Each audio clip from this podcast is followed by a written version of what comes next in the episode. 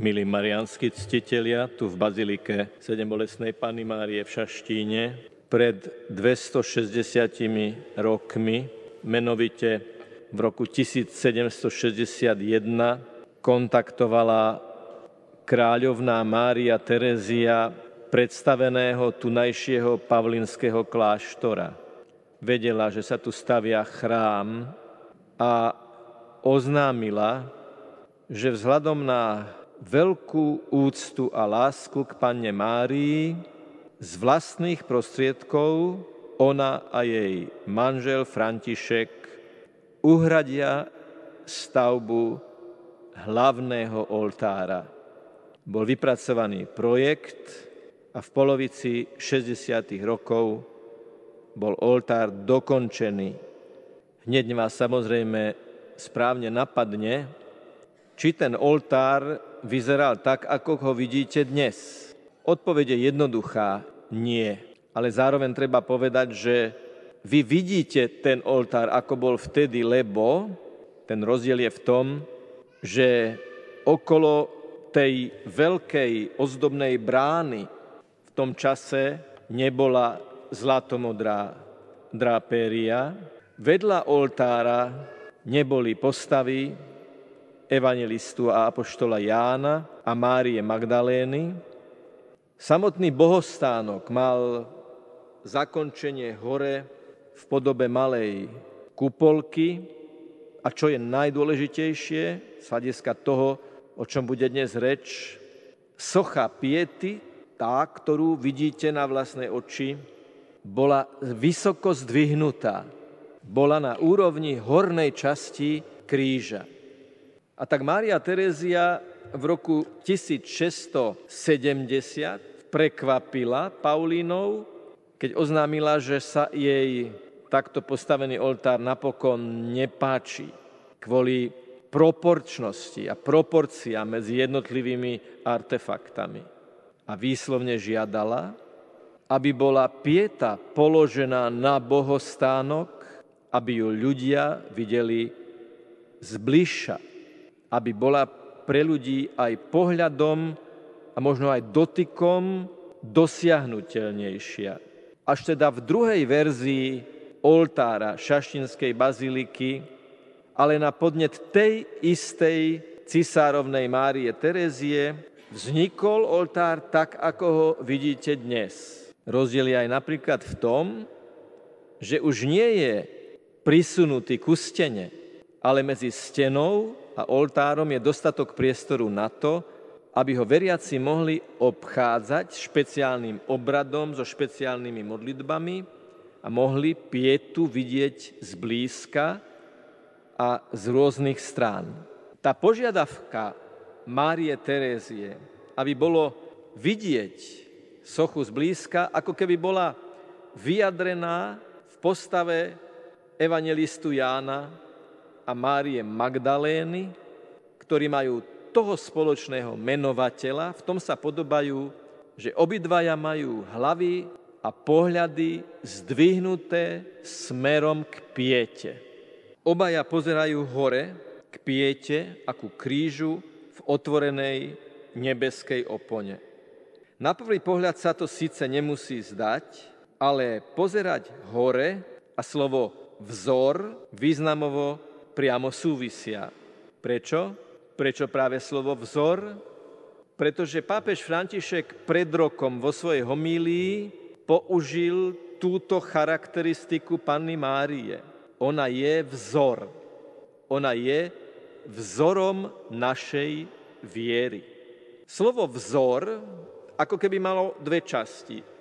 To zor je zorné pole pozerať, zrieť, ale najlepšie to vyjadruje slovo vzhliadať, vzor, teda pozerať hore na toho, ktorý je vyššie ako ja v duchovnom, morálnom zmysle slova a ktorý je hodný následovania. Keď Ján a Mária vzhliadali hore na kríž, naplnili sa Ježišove slová, že keď bude vyzdvihnutý, všetkých pritiahne k sebe. A neskôr tieto slova doplnil tak, že svojim verným na vlastnom popravisku zveril svoju matku a svojej matke zveril ich, aby ona bola tá, ktorá ich pritiahne k Ježišovi, lebo ona už prešla cestu, ktorú oni ešte mali pred sebou. Ako vzhliadal napríklad svätý evangelista Ján na pannu Máriu s Ježišom v náručí. Ako vzhliadal, ako pozeral hore, vyššie, nad seba evangelista Ján, ktorý v tejto ikonografickej kompozícii vidí nad sebou aj otvorenú chrámovú oponu a kríž oslávený, cez ktorý je prehodené to plátno, ktoré uvidel v hrobe a uveril. Ján uveril, keď videl plátno a to plátno už je tam, ako keby malo pripomenúť aj túto udalosť. Jánova mama chcela od Ježiša, aby jej synovia s kratkou sa dostali do Ježišovej blízkosti a tu má Ján nad sebou spredmetnenú Ježišovu odpoveď, že do mojej blízkosti a do mojej slávy, k môjmu oslavenému krížu a cez roztvorenú nebeskú oponu sa možno dostať len, keď vypijete so mnou ten kalich horkosti, ktorý sa završil ukrižovaním a zložením z kríža. A ako vzhliadala, ako vzhliada Mária Magdaléna na scénu piety, kríža a otvorenej chrámovej opony?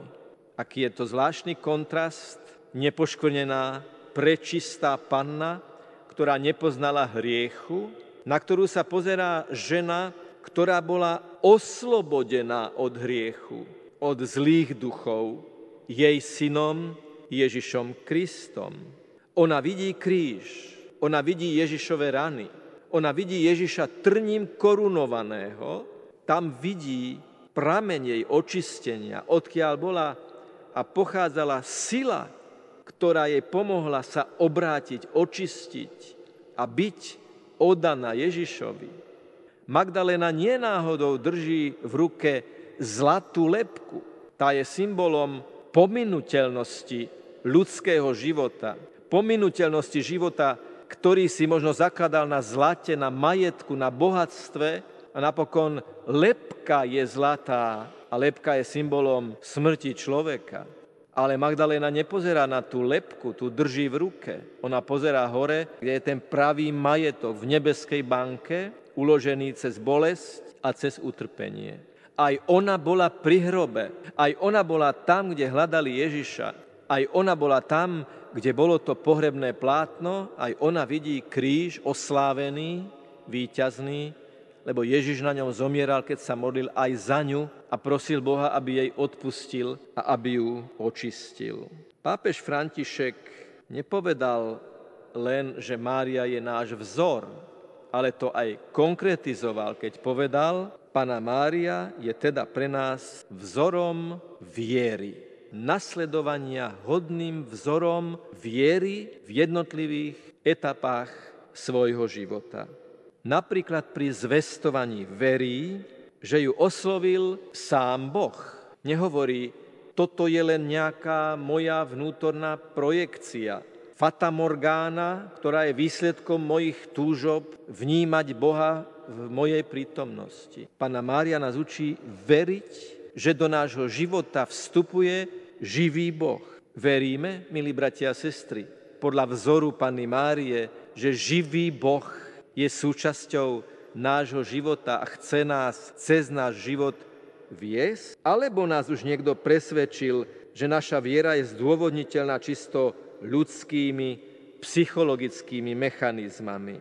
Nietzsche povedal, že kresťanstvo je náboženstvo pre slabých a chorých. A Freud dodal, že Boh Otec je iba odrazom psychologickej túžby po dokonalom Otcovi, že viera je barlička a žiaden Boh neexistuje.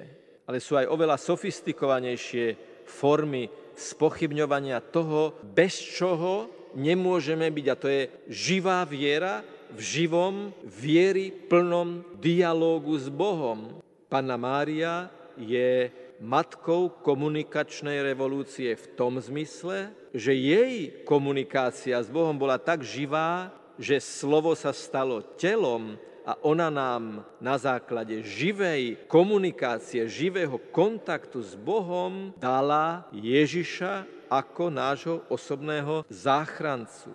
Mária verí, aj keď ide k Alžbete. Tam verí a vyznáva, že aj v živote druhých Boh zasahuje. Máme úctu voči druhým ako Božím synom a dcerám? Čo naše pozdravy vyvolávajú v druhých? lebo podľa vzoru Panny Márie, ktorá pozdravila Alžbetu, by druhých mala naplniť radosť a precitnutie do vlastnej identity, do radosti z toho, kto som, že som pozdravovaný, prijímaný, objímaný a milovaný. Prinášame pokoj a nádej, alebo paralizujúcu sebaľútosť, nahnevaný na celý svet. Modlíme sa za druhých s vierou, že Boh môže zasiahnuť v ich životoch? so živou vierou? Prosíme za ľudí, ktorí sú telesne alebo duchovne alebo duševne chorí so živou vierou. Bože, Ty môžeš urobiť všetko a preto sa modlím k Tebe veľkoryso a odvážne za tohoto človeka. Mária verí aj pri záchrannej akcii do Egypta. Verí, že môže Ježiša zachrániť pre tento svet. Mária je vzorom viery, že aj dnes, tu a teraz za týchto okolností môžeme pre tento svet zachrániť Ježiša. Rozsievame slovo o Bohu, o viere, o živote, o jeho zmysle, o väčšnom živote. A nesmie nás prekvapiť, ak narazíme na odpor. Samozrejme, že rozsievač je veľkorysý a niekoľko zrniečok padne aj na skalu, ale tá skala nás nesmie znechutiť v ohlasovaní Evanelia viac životom ako slovom. Nie tak dávno istá skupina ľudí, ktorí ohlasujú Evanelium, kňazov, sedela v jednej záhradnej reštaurácii, rozprávali sa o viere, o evangelizácii, o apoštoláte. A jak tak naokolo tí ľudia jedli a pili, ako to zvykne byť normálne, tak jeden poznamenal, čo myslíte, kto z týchto ľudí by ešte mal záujem o to, čo my ohlasujeme? A ja naozaj som nečítal, milí bratia a sestry, nejaký román alebo nejakú kazateľskú príručku, ale vedel by som povedať mena, priezviska, aj miesto, kde sa to stalo. Za 5 minút prišla čašnička, pozrela sa na jedného z tých kňazov a hovorí, nie som katolíčka, ale veľmi rada vás počúvam a ten kňaz musel povedať, no tak berem späť.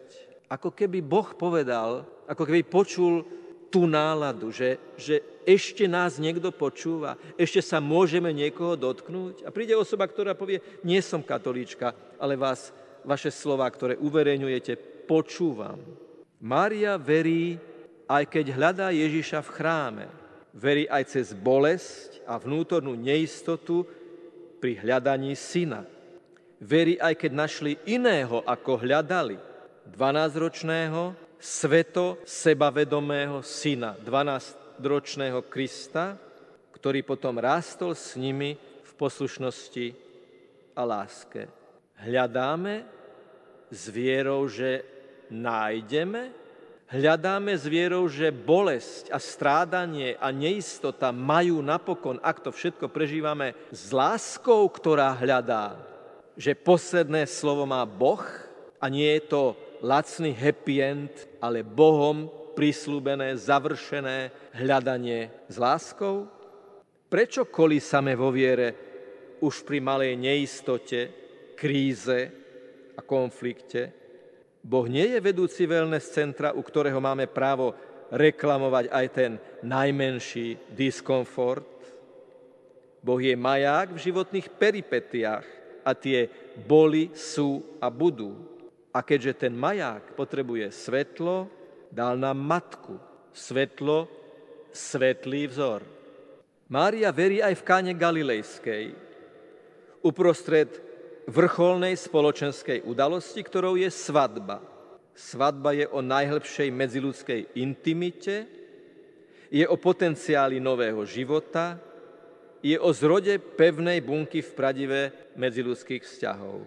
A v tejto situácii Mária verí, že keď chýba víno, čiže nastala v spoločenskom zmysle slova trápna situácia a v duchovnom zmysle slova chýba požehnanie, Mária tam, uprostred ľudí, kde sú ľudia, kde sa niečo deje, kde je toľko rozptilujúcich podnetov, Mária sústredene verí, že je tu niekto jediný, koho treba osloviť a prosiť, aby ukázal svoju moc.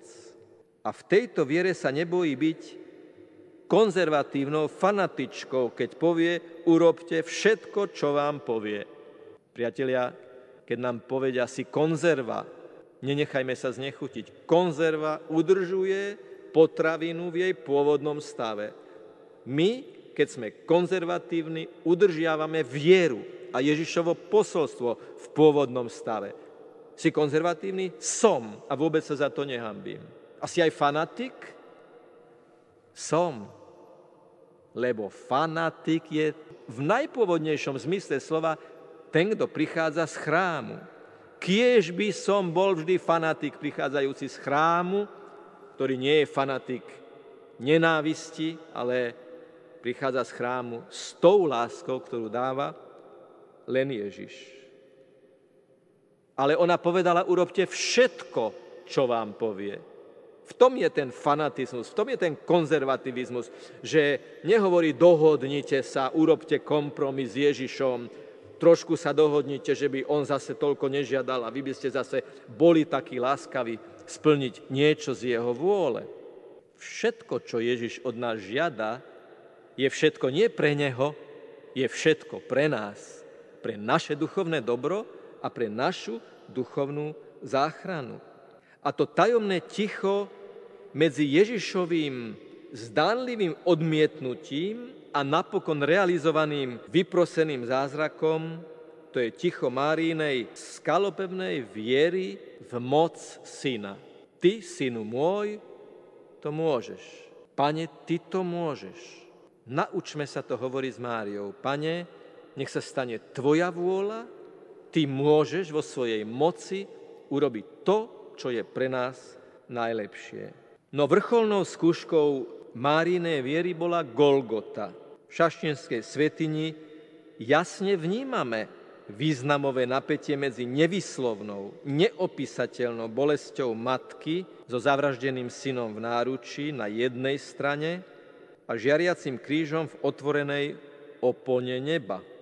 Na kríži už nie je mŕtve telo, ale prázdne pohrebné plátno, do ktorého to telo bolo zavinuté. Áno, už sme to povedali, šaštinský evangelista Ján vidí nielen výjav sedem bolesnej, ale na kríži tú plachtu, ktorú po dobehnutí ku prázdnemu hrobu uvidel dnu. A keď uvidel, tak uveril. To pohrebné plátno, prázdne plátno, je výkričníkom za Božím prísľubom daným už pri zvestovaní, že Ježišovmu kráľovstvu nebude konca. Tieto slova hlboko v Márinom veriacom srdci zabránili tomu, aby prepadla zúfalstvu. Zúfanie je koniec dúfania, nádeje, ako by už nejestvoval unikový východ zo slepej uličky. Mária vidí syna na kríži, ale verí, že posledné slovo má Boh, ten Boh, ktorý úplne na začiatku povedal, že ho jeho kráľovstvu nebude konca, a preto napriek všetkej evidencii nemôže byť toto úplný koniec, lebo Boh povedal niečo iné. A teda pozeráme hore na vzor, vzliadame na ženu nádeje, na pápežom oslovený vzor pre našu vieru. 30 rokov potom, ako Mária Terezia požiadala o postavenie oltára tisíc kilometrov, tisíce kilometrov odtiaľ vo Francúzsku práve stínali 16 karmelitánskych sestier. Aj tie obvinili z fanatizmu počas francúzskej revolúcie. A tak prebiehala poprava. A napriek tomu, že išli na popravisko ku gilotíne, zaspievali vešpery, lebo v tom čase sa ich modlievali v kláštore. Každá z nich si klakla k predstavenej a požiadala ju zvláštnym spôsobom o povolenie zomrieť. Ako keby chceli povedať, my neideme zomrieť preto, že francúzska revolúcia je silnejšia ako my. My ideme zomrieť z poslušnosti voči predstavenej a teda z poslušnosti Bohu. Nie sme ochotné zrieknúť sa svojej viery. Ako spievali Salve Regina, ako spievali Miserere, ako spievali tieto sestry karmelitánky tesne pred sťatím ich hlavy, dialo sa ešte čosi tajné predstavená si od Kata vyžiadala, aby mohla ísť ako posledná a aby sa s každou sestrou mohla rozlúčiť. V dlani držala malú sošku Madony s dieťaťom. A každá tá sestrička tesne predtým, ako položila hlavu pod nôž, túto Madonu s dieťaťom poboskala vzor viery, vzor viery tej, ktorá tiež pozerala na gilotinu kríža, že toto nie je koniec. Toto nie je víťazstvo francúzských revolucionárov, lebo máme niekoho, kto je viac. Máme niekoho, kto je nekonečne mocnejší ako kat, ako sudca, a takto sestričky tesne potom, ako pozreli a poboskali sošku Madony, položili hlavu na klad a tie postupne odpadávali za absolútneho ticha prítomných. A nakoniec, keď išla predstavená, narýchlo podala do davu tú malinkú sošku, ktorá sa zmestí do dlane a tá je dodnes v tom kláštore uložená. Už len dodávam, že sudca a jeho spolupracovníci boli o dva roky tiež sťatí. Tá istá gilotina, na ktorú odsúdili oni iných, sťala aj ich a čo naznačujú niektorí historici, tiež ich bolo 16. Nechcem tým samozrejme povedať, že to je Boží trest, lebo Boh nie je taký, že by symetricky konal voči tomu, ktorý robí zlo. Ale je to príznačné, že kto sa cíti byť v určitom momente mocný a má moc nad ostatnými, napokon tiež sa stane obeťou toho istého zla, ktorému predtým sám slúžil.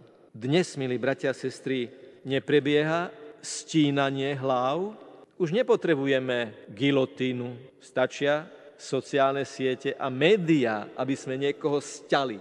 Už nepotrebujeme pevné mreže, stačia siete, ktoré môžu človeka paralizovať. Ale my máme tú skúsenosť, že aj ten, kto je paralizovaný, ohovorený, mediálne znetvorený, znenávidený, v Bohu nachádza svoju úplnú slobodu, ak jeho prenasledovanie je dôsledkom jeho vernosti voči Ježišovi. Čo teda darujeme dnes po tejto úvahe našej nebeskej matke, Pane Márii? Vyznanie mama, ty si pre nás vzor. Nedáme ti kyticu, ktorá zvedne, ale uvieme kyticu z nášho duchovného života, z našich predsavzatí, z našich uskutočnených dobrých predsavzatí.